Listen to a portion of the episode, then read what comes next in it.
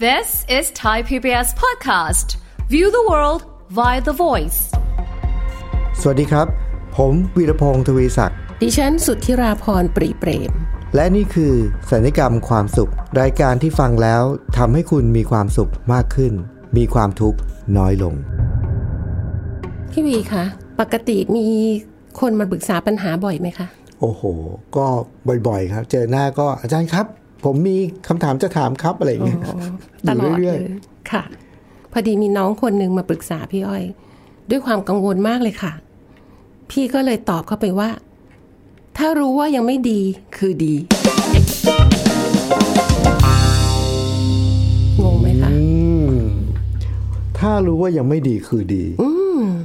รู้ว่ายังไม่ดีมันดียังไงอะพี่อ้ อยเออ แล้วเขาปรึกษาอะไรอะเออ ค่ะ คือปัญหาของเขานะคะ ฮะฮะ ที่เขาเล่าให้ฟังเนี่ย อืมอืม เขาไม่รู้ว่าเขาทำตรงเนี้ยดีหรือยัง อืม เขาก็เลยมาปรึกษาว่า เขาขึ้นรถไฟฟ้าสายใหม่ อืม นะคะ ไปที่ที่แบบเอ่อแปลกที่หน่อย ขากลับเธอก็นั่งรถไฟฟ้ากลับ อืม อ่าแล้วก็พอดีที่สถานีหนึ่งคนก็ลงเยอะพอสมควร อืม เธอก็อายุ 65 ละ ฮะ เธอก็ย้ายที่นั่งไปนั่งตรงที่นั่งแรกอะที่นั่งแรกมันก็จะเป็นพระ อ๋อ คนเด็กคนชรา อ่าฮะ แต่อายุ 65 น่าจะได้นะ ก็อายุเยอะแล้วใช่ไหม ใช่ เธอก็นั่งนั่งแล้วก็หลับตาไป เออเออ สักพักหนึ่งได้ยินเสียงเหมือนคนกระทืบเท้า เออเออเออ คือพอจอดสถานีคนขึ้นคนลงอะไรอย่างเงี้ย ฮะฮะ พอผ่านผ่านไปก็ได้ยินเสียงเหมือนคนกระทืบเท้า ตุ้มตุ้มตุ้มเธอก็คิดว่าเออไม่ไม่คงไม่ได้มีอะไรหรอก อืมอืมอืม ก็ยังคงหลับตาต่อไป สักพักหนึ่งกระทืบเท้าอีกตุ้มตุ้มตุ้มเธอก็เลยลืมตามามองว่า เอ๊ะ เกิดเหตุการณ์อะไรขึ้น ก็พบเป็นชายร่างใหญ่ อืม นะคะเออมองมาที่เธออมองแบบเหมือนขมึงทึงมากเลย อืมอืมอืม แล้วก็พูดว่า คนพิการ อืม เธอก็มองดูว่า เอ๊ะ พิการตรงไหน เออ อ่าตอนแรกแวบแรกที่เธอจะพูดตอบกลับไป เธอจะถามว่าพิการตรงไหน อืม เสร็จแล้วเพราะว่าดูรูปลักษณ์ข้างนอกไม่ไม่มีอะไรพิการ อืมอืม แต่เธอยั้งใจว่าอืมบางทีคนพิการเขาก็อาจจะแบบมาพูดต่อหน้าสาธารณะว่า เฮ้ย ฉันพิการตรงนั้นตรงนี้อาจจะแบบไม่ไม่สะดวกใจ เธอก็เลยไม่ถาม อืม แล้วก็ลุกขึ้น อืม ให้คนคนนั้นนั่ง อืม พอคนคนนั้นได้นั่งเท่านั้นน่ะ ก็ควักมือถือขึ้นมา พูดธุรกิจ สวัสดีค่ะคุณนุ่นคนนี่เดียวธุรกิจเจ๊เจ๊เจ๊เจ๊เจ๊ลั่น เออ รถเลย กลายเป็นคนมีประสิทธิภาพทัน ที จากพิการกลายเป็นประสิทธิภาพสูงทันทีพอเขายืนเสร็จ ปรากฏว่าก็มีเด็กผู้ชายน่าจะสักมัธยมอะไรอย่างเงี้ยคุณป้าครับ มานั่งตรงนี้ อ๋อ ไหมครับตั้งเขาลุกให้อ่า น้องคนนี้ก็บอกว่า ไม่เป็นไรค่ะ ป้ายืนได้ ป้ายืนไหว อืมอืมอืม อ่าก็จบไป สักพักหนึ่งก็มีชายหนุ่มอีกด้านหนึ่งมาบอกว่าเชิญครับ เชิญนั่งตรงนี้อ่า เขาก็บอกว่าไม่เป็นไรแล้วยืนได้ขอบคุณมาก ๆ เลย อืมอืมอืมอืม แล้วเธอก็กลับบ้านไป อืม ถึงบ้านเสร็จเธอก็เล่าให้คนที่บ้านฟัง อืม สิ่งที่ได้รับจากคนที่บ้าน คนที่บ้านบอกว่า เฮ้ยทำไมไม่สู้คนวะ ถามไปเลย ว่าพิการตรงไหน แล้วเธอก็รู้สึกแบบเอ้ย ฉันทำผิดหรือถูก เออเออเออ เออแล้วแล้วอย่างเงี้ยต้องทำยังไงต่อไป วิธีที่คิดที่มันถูกต้อง หรือการกระทำที่ถูกต้อง ควรจะเป็นอย่างไรต่อไป เธอก็เลยมาปรึกษา อืม อ่าพี่วีว่า พี่วีมีความเห็นกับกรณีนี้ยังไงคะ อืมคือกรณีนี้เนี่ย คือเขาไปเจอเหตุการณ์เหตุการณ์หนึ่งแล้วเขาก็มีปฏิกิริยาอย่างที่เขาเล่าให้ฟังแล้ว ค่ะ อันนี้คือเออเขาเรียกฉากที่หนึ่ง ค่ะ ฉากที่หนึ่ง หลังจากนั้นกลับมาบ้านก็มาเล่าเหตุการณ์นี้ให้กับที่บ้าน เออ ฟัง ฉากที่สอง นนี้เป็นฉากที่สองนะ อืมค่ะ ก็เล่าเหตุการณ์นี้ แต่ว่าฟีดแบ็กจากที่บ้านเนี่ย กลายเป็นว่า เฮ้ยทำไมคุณนี่ไม่ได้เรื่องเลยทำไมคุณไม่สู้คนน่ะ ใช่ป่ะ ค่ะ เขาก็เลยเกิดคำถามว่า เขายังไม่ดี ยังไม่ดีพอเหรอยังยังจัดการเรื่องนี้ไม่ดี ยัง พอเหรอ ใช่ แล้วก็เลยรู้สึกมีเหมือนกับสูญเสียความมั่นใจนะ ใช่ใช่ ใช่ไหม ค่ะ คือเหมือนกับสูญเสียความมั่นใจเนี่ย แล้วพอผมได้ยินเรื่องนี้นะผมมีความรู้สึกว่า ประเด็นแรกเนี่ย ถ้าก็บอกว่า ถ้าเกิดว่าเขารู้สึกว่าเขายังไม่ดีพอเนี่ยนะผมก็นึกว่าปฏิกิริยาของเขาเนี่ย ที่อยู่บนรถไฟฟ้าฉากที่หนึ่งอะน่าจะไม่ใช่แบบนี้อะ อ่า ค่ะ คือผมมีความรู้สึกว่า ถ้ายังไม่ดีจริง ๆ ใช่ไหม เออ คะ ถ้ายังไม่ดีจริง ๆ นี่นะก็จะไม่ใช่แบบนี้ ม เพ อาจ ราะ จะโต้ตอบไปแหละ เออใช่ เพราะว่าเอาสำหรับผมนะคำสำคัญที่ผมใส่ใจมากที่สุดเวลาที่เราเจอเหตุการณ์อะไรก็ตามทีนะพี่อ้อย ผมใส่ใจเรื่องความขุ่นมัวของ ใจ ของใจเรา อ๋อค่ะ คือผมสังเกตว่าเขาน้องคนเนี้ยเขาเขาขุ่นมัวไหมพี่อ้อย ไอฉากบนรถไฟ ฉากฉากหนึ่ง อืมฉากห ฉานึ่กง หนึ่งบนรถไฟเนี่ย อืม คือเขาเรียกว่าอะไร คิดสับสน เออ แต่ความขุ่นมัวไม่ค่อย เออไม่ค่อยขุ่นมัว มีบ้าง ใช่ คือเขาสงสัยว่า สงสัย เอ๊ะพิการตรงไหน ค่ะ ใช่ อะไรอย่างเงี้ยนะ แต่มีความสงสัยแต่ยังไม่ถึงระดับของความขุ่นมัวนะว่าเฮ้ยมันก็อะไรไม่ไม่ ค่ะ นะ ก็ ไม่ขุ่นมัว ก็ ข้างใน ก็ไม่ไม่ถึงกับไม่ขุนมัวเลย เออ คือ เออ ขุนมัวว่า อะไรวะมากระทืบเท้า เออ แล้วก็ เออ จะมาเอาที่นั่ง แต่ก็มามาสงสัยว่า เอ๊ะตกลงฉันรับมือได้หรือยัง เออ เออ การรับมือของเขาเนี่ยคือเขาอาจจะไม่ได้พึงพอใจเท่าไหร่ ใช่ใช่ แต่ไม่ถึงระดับขุ่นมัวข้างในที่ ใช่ แบบว่า ใช่ คลุกกุ่นแบบว่าไฟลุก โ ท่วมโกรธโมโห เอ๊ะฟาดมันกลับดีไหมเนี่ย เอออะไรอย่างเงี้ยไม่ไม่ขนาดนั้น ค่ะ แล้วในมุมผมเนี่ยเขาจัดการได้ดีนะ แล้วก็ ค่ะ นอกจากนั้นแล้วเนี่ยผมมีความรู้สึกว่าเขาเผชิญหน้ากับสิ่งที่ ถ้าเราเจอคนแบบนี้เนี่ยเราเราไม่ชอบอยู่แล้วล่ะ ใช่ ใช่ไหม ใช่ แต่ว่าเขาเผชิญหน้ากับมันได้ดีก็คือว่าเขามีการคิดพิจารณาไตร่ตรองตลอดเวลานะพี่อ้อยสังเกตไหม อ่าค่ะ เออ และเขาก็ประเมินสถานการณ์ตลอดเวลา ค่ะเออค่ะ ว่า เอ๊ะพิการตรงไหน แต่เอาเถอะพิการไม่พิการลุกให้ก็ได้ใช่ไหม ค่ะ ลุกให้ก็ได้ไม่เป็นไรเขายังสงสัยอยู่ แต่เขาก็เอาเถอะถ้าพี่บอกพี่พิการพี่ก็นั่งไปละกันนะเสร็จแล้วพอเขานั่งเสร็จปุ๊บเนี่ย เออกลายเป็นว่าผมว่าข้อดีของอันนี้อีกอันนะก็คือว่า ถ้าเราสงสัยว่าเขาพิการหรือไม่แล้วเราถามไปนะเรามีสิทธิ์ถามไหมก็มีนะจริงๆแล้ว ใช่ใช่ แต่ว่าเราเป็นผู้มีส่วนได้ส่วนเสียง น้ำหนักของความน่าเชื่อถือของเราจะลดลงทันที อ่า แต่ความที่เขาเก็บสิ่งนี้ไว้ในใจอะไม่เป็นไรเออสงสัยก็เก็บไว้อย่างนั้นนะแต่กลายเป็นว่าตัวละครอื่นรอบข้างอะน้องผู้หญิงกับผู้ชายคนอีกคนหนึ่งอะ ค่ะ ที่เห็นเหตุการณ์อยู่อะ ค่ะ เขาก็ประเมินด้วยตัวเขาเองว่า ใช่ ไอคนนี้ไม่ได้พิการหรอก อ่า ใช่ไหม มันอาจจะไม่ใช่แค่สองคนนี้ เอออ อาจจะทั้งทั้งโบกี้เลย ใช่ไหม ก็ได้ ทุกคน แต่ ก็เห็น แต่เขาก็ไม่ได้แสดงคำพูดหรือว่าอะไร อ่า แต่ ใช่ เขาก็ต้องคิดอ่ะ เนี่ยเขาก็เขาก็เห็นอยู่อ่ะเป็นตัวละครอยู่ในฉากเดียวกันเขาเห็นว่า ใช่ เออเขาก็คงสงสัยเหมือนกันตอนแรกพิการตรงไหน แต่พอเห็นพฤติกรรมปุ๊บ ทุกคนในโบกี้นั้นในที่นั้นเนี่ย ฟันธงว่าคนนี้ไม่ได้พิการ ค่ะ นะฮะ ค่ะ น้องคนนั้นก็เลยกลายเป็นว่าเป็นคนที่ไม่ต้องออกตัวว่าคนนี้ไม่ได้พิการด้วยตัวเอง ค่ะ เพราะเขาเป็นคนที่มีส่วนได้ส่วนเสีย อ่าก ลายเป็นว่าคนที่มายืนยันว่าคนนี้ไม่ได้พิการเนี่ย เป็นคนอื่นนะ คนอื่น และเขายืนยันด้วยการเสนอที่นั่งให้ ใช่ อ่ะป้ามานั่งตรงนี้ไหมเนี่ย อันเนี้ยผมว่าอันเนี้ยเป็นข้อดีก็คือกลายเป็นว่าคนอื่นเนี่ยเป็นคนยืนยัน แล้วเราเป็นคนที่มีส่วนได้ส่วนเสียก็อยู่เฉยๆ ซึ่งเรา คน ก็ไม่ได้เสียในภาพของคนอื่นสาย ใช่ ตา เราก็ไม่ได้เสียอะไร เพราะว่า ค่ะ กลายเป็นว่าเป็นคนอื่นมายืนยันเนี่ย อันนี้เป็นข้อดี อืม เพราะฉะนั้นถ้าถามผมเนี่ยนะที่เขารู้สึกว่าเขายังไม่ดีเนี่ยที่เขาเอามาปรึกษาเนี่ย สิ่งเนี้ยถูกต้องไม่ถูกต้องเนี่ยนะสำหรับผมเนี่ย ไม่ใช่ว่ายังทำได้ไม่ดีนะทำได้ดีมากระดับแบบสุดยอดน่ะ ค่ะ เออ เพราะว่าเขาเผชิญหน้ากับมันแบบเขาไม่ขุ่นมัว ก็คือเขามีสติ มีส เพราะ ติ ว่าเมื่อกี้พี่วีพูดว่าเขาคิดไตรตรองอยู่เป็นสเต็ปเลย แล้วเขาก็ประเมินสถานการณ์ด้วยว่าเขาจะโต้ อ่า ตอบยังไง ใช่ อันเนี้ยก็คือการรู้ตัว โอ้ใช่ ค่ะ เพราะคนเราเนี่ยก็คือ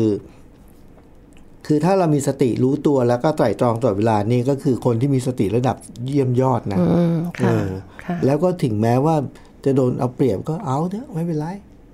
บางทีชีวิตเราอะมันเป็นเรื่องเล็กๆ น้อยๆที่ เอาเฮ้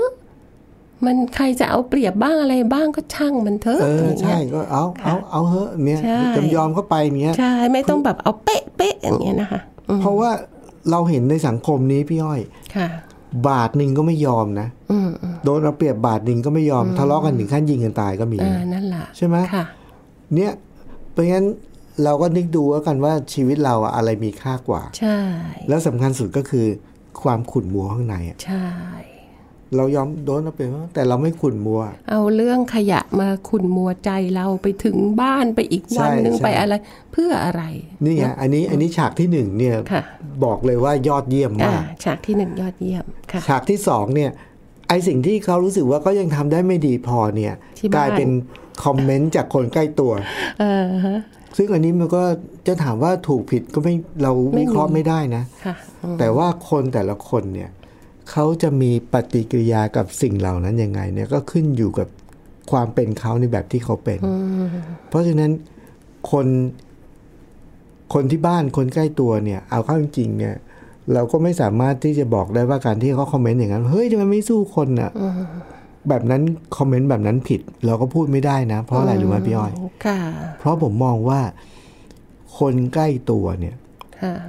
เนื่องจากว่าใกล้ตัวไง อืมค่ะ ก็อาจจะรู้จักน้องคนนั้นเป็นอย่างดีก็ได้ ค่ะ แล้วก็เลยมีความรู้สึกว่า ปรารถนาดีอะ อืมค่ะ เป็นความปรารถนาดีนะ ค่ะ แต่ว่าโดยที่เขาอาจจะไม่ได้มองในแง่นั้นว่า ขุนมัวไม่ขุนมัวไม่สนน่ะ สนใจแต่ความเขาเรียกอะไรนะความยุติธรรมอ่ะ ค่ะ หรือความเหมาะสมว่า เฮ้ยมันไม่ได้พิการจริง อย่าไปยอมมันอะไรอย่างเงี้ย อืมใช่ คือแต่ว่าอันนั้นเนี่ยเราไม่บอกว่าถูกหรือผิด แต่ว่าผมมองว่าเขาคอมเมนต์อย่างนั้น เพราะความปรารถนาดี ค่ะ ซึ่งเราก็ต้องเข้าใจเหมือนกัน ใช่ สุดท้ายก็ต้องกลับมาที่ตัวเราอะว่าเรา อ่า เข้าใจอ่าเขาคำตอบที่เขาให้คำตอบแบบนี้ ใช่ หรือเปล่า ใช่ แล้วก็ที่สำคัญที่สุดก็คือว่าคนเรานะพี่อ้อยเนี่ยอย่างน้องคนเนี้ย ค่ะ เวลาที่เขาทำอะไรเนี่ย เขาจะต้องมีความ ต้องมี mindset หรือมีวิธีคิดว่าสิ่งที่เราทำถ้าเรามั่นใจว่าดีและถูกต้องนะแล้วมีคนไม่เห็นด้วยนะเราก็แค่รับฟังนะ อ่า รับฟังด้วยความเข้าใจอ่ะ อันนี้สำคัญมากเลย เออ คือเรารู้ตัวก่อน เออ ว่าวิธีคิดของเราถูก และการกระทำที่เราทำไปอ่ะ มันมันดีแล้ว เออ มันดีแล้ว อ่า เพราะฉะนั้นความเห็นสารพัดอย่าง เออ ยิ่งไปถามสิบคนยิ่ง ก็ สิบความเห็น เออใช่ ค่ะ ก็เราก็จะต้องฟังนะ แต่เราก็ต้องมาคิดพิจารณาแล้วก็ต้องมั่นใจแล้วก็ประเด็นชื่อของตอนเนี้ยที่บอกว่าที่ตอนว่าถ้ารู้ว่ายังไม่ดีเนี่ย คือดีเนี่ย ค่ะ สำหรับผมเนี่ย อันนี้คือกรณีอย่างเนี้ย ก็เรื่องดีนะ อืม เพราะว่าพี่อ้อยคิดว่าในโลกใบนี้จะมีคนที่ ฉันเพอร์เฟกดีทุกเรื่องมีปะ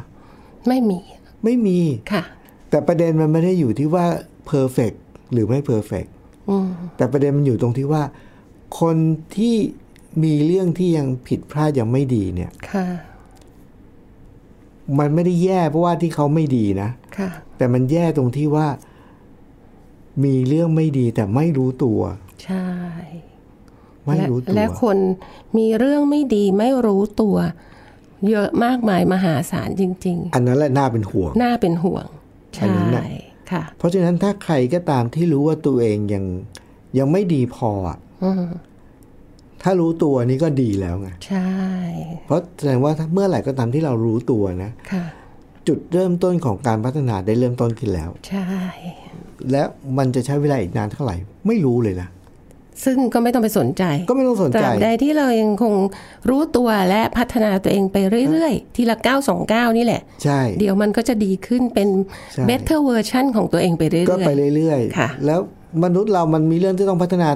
ไม่มี ไม่ ใค จ ร บ ที่ สิ้น มันมันไม่จบสิ้นเออ ค่ะค่ะ จนกระทั่งมันมีคำพูดคำพูดหนึ่งนะพี่อ้อยผเออ ม ค่ะ ผมเคยได้ยิน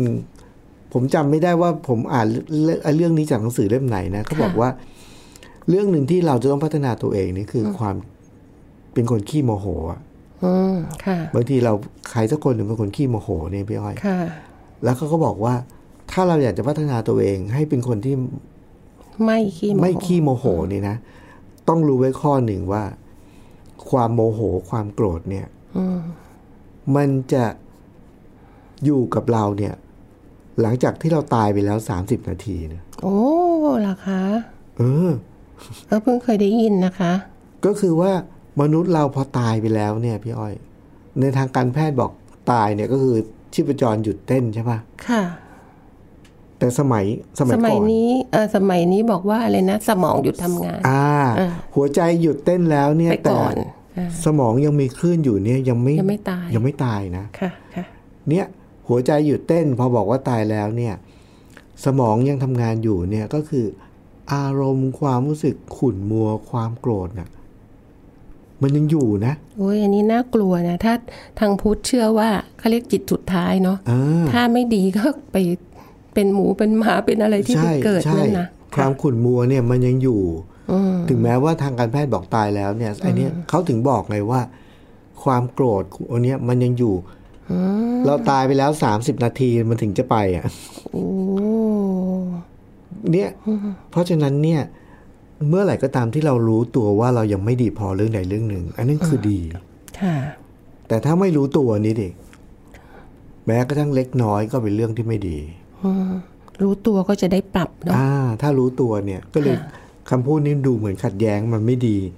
รู้ตัวว่าไม่ดีมันดีได้ไง ค่ะ ก็มันดีที่รู้ตัวไง เออใช่ ใช่ไหม ค่ะ ดีที่รู้ตัว อืม เพราะว่าเราเห็นคนในสังคมเนี่ยเยอะมาก พี่อ้อยเคยเห็นข่าวตอนนี้ไหมครับว่า เวลาที่มีใครสักคนหนึ่งทำพฤติกรรมบางอย่างที่ไม่เหมาะสมในสังคมแล้วเป็นข่าวอะเออแบบว่า เยอะไปหมด ปุ๊บหลังจากเป็นข่าวปุ๊บแล้วก็มาออกข่าว อืม แล้วก็จะ แก้ พูดว่าอะไรหรือไหม ค่ะ ขอโทษคือทำไปโดยรู้เท่าไม่ถึงการเห็นปะ ใช่ ไม่ทันยั้งคิด ไม่ทันยั้งคิด อะไรอานี้ค่ะ ก็คือทั้งหมดนี้เกิดขึ้นเพราะอะไร เพราะว่าไม่รู้ตัวเอง เพราะว่าไม่รู้ตัว ใช่ เพราะว่าไม่รู้ตัวซึ่งมันเป็นเรื่องจริงด้วยนะ ใช่ค่ะ เออแต่หลายคนก็เป็นข้ออ้าง แต่หลายคนก็เป็นเรื่องจริงนะฮะเพราะฉะนั้นไอ้ไอ้หัวข้อที่บอกว่าถ้าถ้ารู้ว่ายังไม่ดีพอเนี่ยคือดีเนี่ยมันคือเรื่องจริง พี่อ้อยนึกถึงคำเนี่ยก็คือ ถ้ารู้ว่ายังไม่ดีคือดี กับเรื่องที่น้องเข้ามาปรึกษาเนี่ย ฮะ พี่อ้อยนึกถึงคำหนึ่งอะขึ้นมา ว่าลีหนึ่งว่า ยอมแลกความวุ่นวายกับความปลอดภัย อืม หรือความสงบ อืม อะไรอย่างเงี้ย ใช่ อันนั้นน่ะมันต้องเกิดจากการที่มันเกิดอะไรขึ้นก็ไม่รู้ เป็นปัญหาเฉพาะหน้า ซึ่งเราไม่คาดคิดหรอก บ้าบอหรือจริงจังหรืออะไรก็ตามเนี่ย แต่เราอะมีสติ แล้วเราก็รู้รู้ตัวพอเรารู้ตัวปุ๊บเนี่ยบางทีเราจบมัน อ่า ไม่ไปแลกกับมัน ใช่ ก็คือเหมือนกรณีน้องเนี่ย ใช่ ก็คืออาลุกให้นั่งซะ เออให้ก็นั่งไป ค่ะ แล้วเราก็แลกกับความสงบสุข ใช่ ภายในของเรา ใช่แล้วเราก็ต้องรู้ตัวว่า เออ เราแลกแล้วเราจบแล้วเราได้ได้ให้ที่นั่งเข้าไปเราก็สงบใจแล้วไม่ต้องไปอะไรต่อคิดคุณคิดต่อหรืออะไรอย่างเงี้ย หรือกังวลหรือเครียดต่ออะไรอย่างเงี้ย เครียดเป็นทุกข์อยู่ข้างในร้อนรุ่มอยู่ข้างใน ใช่ ใช่ไหม มันจบแล้ววางไปเลย แล้วแล้วไอ้ไอ้เนี่ยบางทีนะพี่อ้อยที่บางทีบางสิ่งบางอย่างที่เราแบกอยู่ข้างในนี่นะ ค่ะ แล้วมันก็มันเป็นเรื่องอันนี้มันเป็นเรื่องเล่าของของเขาเรียกอะไรนะพระเซนนะพี่อ้อย อ๋อค่ะ เป็นพระเซนนะคือการที่เราแบกอะไรอยู่ข้างในอ่ะมันเป็นมันเป็นทุกข์ไงและการที่เราไม่ได้แบกเนี่ย มันก็ไม่ทุกข์อะมันก็เบาอ่ะ ค่ะ เรื่องก็มีอยู่ว่ามีมีพระพระเซนอยู่สองรูปนะพี่อ้อย ค่ะค่ะ เขาก็เดินมาในป่าใช่ไหมเดินเดินไปเรื่อยจนกระทั่งเจอลำธารลำธารที่มันกว้างหน่อยนะ ค่ะ ระหว่างนั้นก็กำลังจะข้ามลำธารปุ๊บเนี่ยก็มีผู้หญิงอยู่คนหนึ่งเขาไม่กล้าข้าม ค่ะ เขาเขาก็กลัวน้ำมันเชี่ยวแล้วก็กลัวมันเปียกอะไรเงี้ยแล้วก็กลัว พระภิกษุรูปหนึ่งก็เลย เสียสละ ให้ อุ้ม ให้ขึ้นหลัง เออ มอะค่ะอ๋อ ให้ผู้หญิงคนนี้ขึ้นหลังแล้วก็ข้ามลำธารไป ค่ะ พอข้ามไปถึงฝั่งนู้นปุ๊บผู้หญิงก็ลง ลงปุ๊บพระสองรูปนี้ก็เดินทางกันต่อไป ไปไกลเลยนะ ค่ะ จนกระทั่งในที่สุด พระรูปหนึ่งระหว่างทางก็ก็เดินแบบก็แบบ แสดงอาการฟึดฟัดอึดอัดขัดข้องใจอ่ะ ค่ะ ว่าเฮ้ย คุณเป็นพระหรือคุณให้ผู้หญิงขึ้นหลังนี้ได้ไงอะไรเงี้ยนะ ค่ะ หรือว่าจนในที่สุดนะอึดอัดจนทนไม่ไหวอะ่ะก็ต้องพูดออกมาเลย อ่า บอกท่าน เมื่อกี้เนี่ย สิ่งที่ท่านทำอ่ะ ท่านท่านทำไปได้ยังไงอ่ะนะท่านเราเป็นพระนู่นนี่นั่นนะ แต่ต้องตัวผู้หญิงไม่ เอ ได้ อเนี่ยเราทำไปได้ยังไงอะไรอย่างเงี้ยนะในที่สุด ค่ะ พระรูปนั้นก็เลยบอกว่าอ้าวก็คือเมื่อกี้เนี่ยผู้หญิงคนนั้นเนี่ย ฉันแบกเขาขึ้นหลังเนี่ย แล้วฉันเนี่ยวางเขาลงตรงนั้นแล้วตรงริมลำธารอีกฝั่งหนึ่งอะ่ะ แต่ท่านยังแบกต่อมาถึงนี่เลยเหรอ เออใช่ มาตั้งไกลแล้วนะ เออเออ ค่ะ ก็คือจริง ๆ เรื่องนี้เป็นเรื่องที่เราได้ยินมาหลายครั้งนะพี่อ้อย ค่ะ แต่ว่ามันเข้ากับกรณีนี้ก็คือว่าหลายครั้งเนี่ย เรายอมแลกความ ความวุ่นวายอะ ขุ่นมัวข้างใน ความขุ่นมัวอืม แล้วเราก็ไม่แบกมันอ่ะ ค่ะ อันนี้มันเป็นเรื่องของค แล้ว วาม ก็วางลงอืมทำทำไปแล้วจบไปแล้ว แล้ว ก็วาง กรณีของน้องคนนี้ถ้าเกิดเขาทำตามสิ่งที่คนใกล้ตัวในครอบครัวแนะนำ ไปถาม เฮ้ย อย่าไปยอมโอ้โหหลังจากนั้นเนี่ยเราอาจจะเอ่อเขาเรียกอะไรนะ ผู้ดำรงไว้ซึ่งความยุติธรรมของสังคม แต่ชีวิตโคตรวุ่นวาย แต่ชีวิตไม่รู้จะเกิดอะไรขึ้นใช่ไหม ใช่ค่ะ เอออเออเพราะฉะนั้นก็สรุปว่าที่น้องเขามาปรึกษาว่าเขายังไม่ดีพอเนี่ย กลายเป็นว่าน้องคนนี้คือ ดีแล้ว ดีแล้วดีแล้วนะแล้วก็อีกอย่างหนึ่งที่ผมอยากจะแบ่งปันเพิ่มเติมกรณีนี้นะครับว่า ค่ะ เวลาที่เราสักคนหนึ่งต้องการพัฒนาตัวเองเนี่ย อืม อยากจะบอกว่าบางครั้งดูเหมือนว่าสิ่งที่เราต้องการพัฒนาตัวเองอะ่ะมันเป็นสิ่งที่เป็นยากมากแล้วมันดูเหมือนจะไม่สำเร็จนะ ค่ะ ผมนึกไปถึงเคสหนึ่งที่ผมไปอบรมพนักงานในโรงงานนะครับ อ๋อ เป็นหัวหน้างานเนี่ย ที่สอนเขาว่า หัวหน้างานเนี่ยไม่ได้มีหน้าที่ตำหนิลูกน้องอย่างเดียวนะ เพราะเขามีความเชื่อว่าหัวหน้ามีหน้าที่อะไร ไปเดินตรวจ อืมตรวจจัอะบไร ผิด จับผิด เจออะไรผิดก็ด่าลูกน้องอะไรอย่างเงี้ย ค่ะ ผมก็บอกว่าทำแบบนี้มาตลอด 30 ปีเนี่ยมันไม่เวิร์กลองเปลี่ยนไหม อืม เปลี่ยนยังไง เปลี่ยนด้วยการไม่ต้องอะไรมากมาย เห็นลูกน้องทำอะไรผิด ไม่ต้องไปด่าลูกน้อง ฝึกแค่นี้ก่อนนะ ค่ะ พี่อ้อยเชื่อไหมครับว่าต้องใช้เวลาฝึกเรื่องนี้เรื่องเดียวหกเดือน อืม แล้วหลายคนเนี่ยนะ คือผมต้องเจอเขาเนี่ย ทุกอาทิตย์นะ เป็นเดือนเดือนๆเนี่ยเจอทุกอาทิตย์ ค่ะ อาทิตย์แรกให้โจทย์เลยว่า นับจากนี้สิ่งเดียวที่เราจะทำก็คือ เจอลูกน้องทำความผิด ห้ามด่า อืม ให้ทำแค่นี้เลย ค่ะ ห้ามด่านะครับ พอเสร็จปุ๊บ บางคนก็บอกว่าทำตั้งแต่อาทิตย์แรกเลยทำไม่ได้ละเพราะพอเรียนตอนเช้า พอตอนเที่ยงลงไปที่ที่ทำงานปุ๊บ เอาเลย ด่าเลย มันเคยชินไงพี่วี ใช่ แล้วปรากฏว่าอาที่ถัดมามารายงานนะพี่อ้อยมีคนรายงานบอกโหอาจารย์ ลงไปปุ๊บ เจอปั๊บด่าปุ๊บเลย แล้วกว่าจะนึกออกว่าอาจารย์ห้ามด่าเนี่ย เย็นแล้วอะ อุ้ยยังดีนะคะ นี่ไง เออ เห็นป่ะ ยัง เขาบอก ยังในวันเลยนะคะ เนี่ยเขาเขาบอกว่าเขามาด้วยความรู้สึกผิดหวัง ผมบอกเดี๋ยวเฮ้ยอันนี้คือคุณพัฒนาไปแล้วนะ บอกพัฒนายังไงอาจารย์ ก็นี่ไงคุณรู้ตัวถึงแม้ว่า คุณก็ ภายในเวลาต้อง รู้สึก สามสี่ชั่วโมง ค่ะ คุณถึงจะรู้ตัว แสดงว่าคุณเริ่มพัฒนาแล้ว ใช่ใช่ เขาบอกเออเนอะ ค่ะ แล้วพี่อ้อยดูไหมว่าค่อย ๆ พัฒนาขึ้นจากอะไร จากด่าไปปุ๊บเย็นถึงรู้ตัว อีกอันที่ถัดมา ด่าไปปุ๊บอีกชั่วโมงหนึ่งถึงรู้ตัว อ๋อ เวลาสั้นลง สั้นล เรื่อย งแล้วก็พัฒนาไปถึงขั้นว่า ด่าปุ๊บรู้ตัวปั๊บ ๆอ่า ผ่านไปหกเดือนน่ะ ไม่ด่า ถึงกำลังจะด่าแล้ว ชะงัก เหมือนยกปืนขึ้นแล้วจะเหนี่ยวไกลแล้ว แต่ไม่เหนี่ยวไกลเอาปืนลง เออค่ะ พี่พี่อ้อยเห็นพัฒนาการไหม ใช่ ค่อยๆค่อยๆค่อย ค่ะ ๆเพราะฉะนั้น ค่ะ ทุกครั้ง เนี่ย แค่รู้ว่ายังไม่ดี อืมก็ คือดี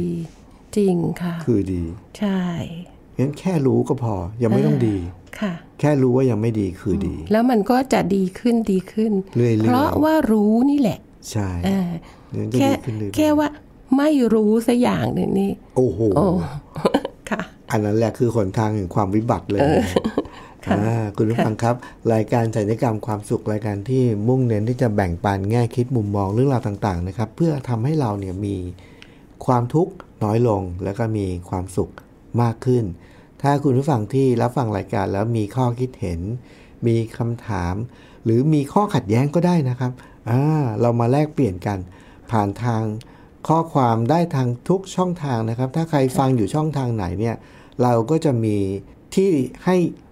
ส่งคอมเมนต์หรือข้อคิดเห็น ไม่ว่าจะทางพอดแคสต์หรือทาง YouTube, YouTube หรือ ค่ะ ทางโซเชียลมีเดียของเราส่วนตัวทั้งสองคน ค่ะ ก็ยินดีรับฟังทุกข้อคิดเห็นนะครับ ค่ะ วันนี้ผมพี่วีนะครับ แล้วก็พี่อ้อยต้องลาไปก่อนครับ สวัส ส ดี วัส ครับ ดีค่ะ ติดตามรายการทางเว็บไซต์และแอปพลิเคชันของไทย PBS Podcast Spotify SoundCloud Google Podcast Apple Podcast และ YouTube Channel Thai PBS Podcast Thai PBS podcast. View the world via the voice.